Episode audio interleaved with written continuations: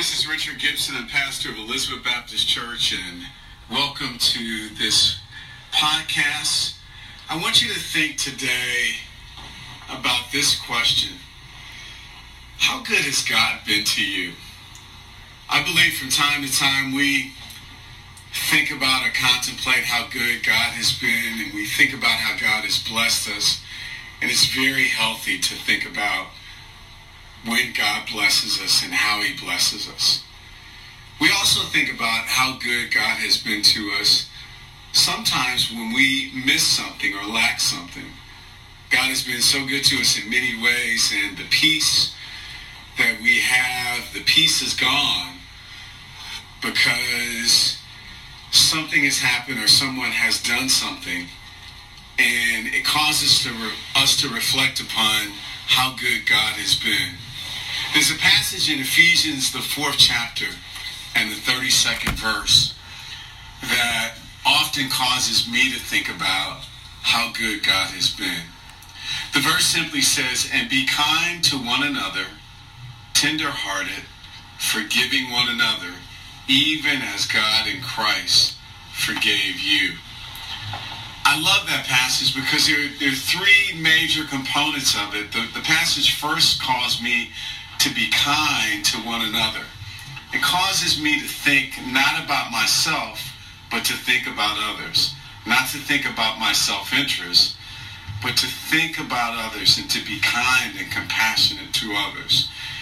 And so when something happens, when someone offends you, when someone does something that may harm you or cause you to be angry, this passage calls us to be kind to them, not to retaliate, not to seek revenge, uh, but to be kind to them.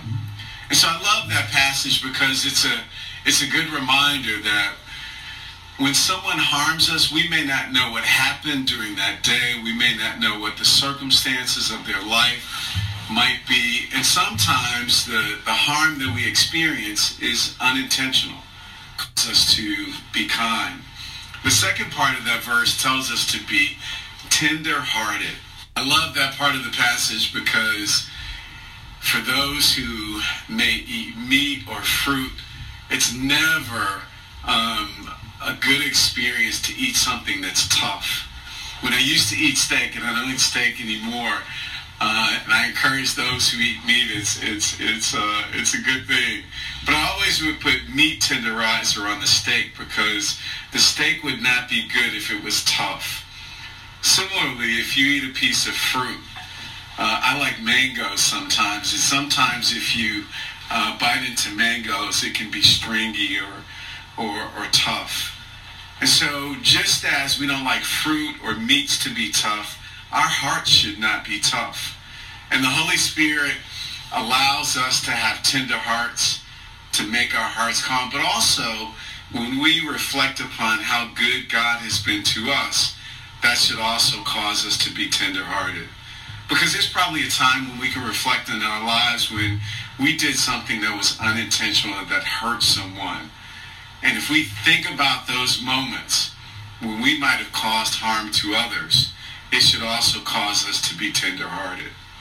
The last part of this this verse, though, is the toughest part of the verse for me because it tells us that we should be, forgiving just as in God and Christ forgave us.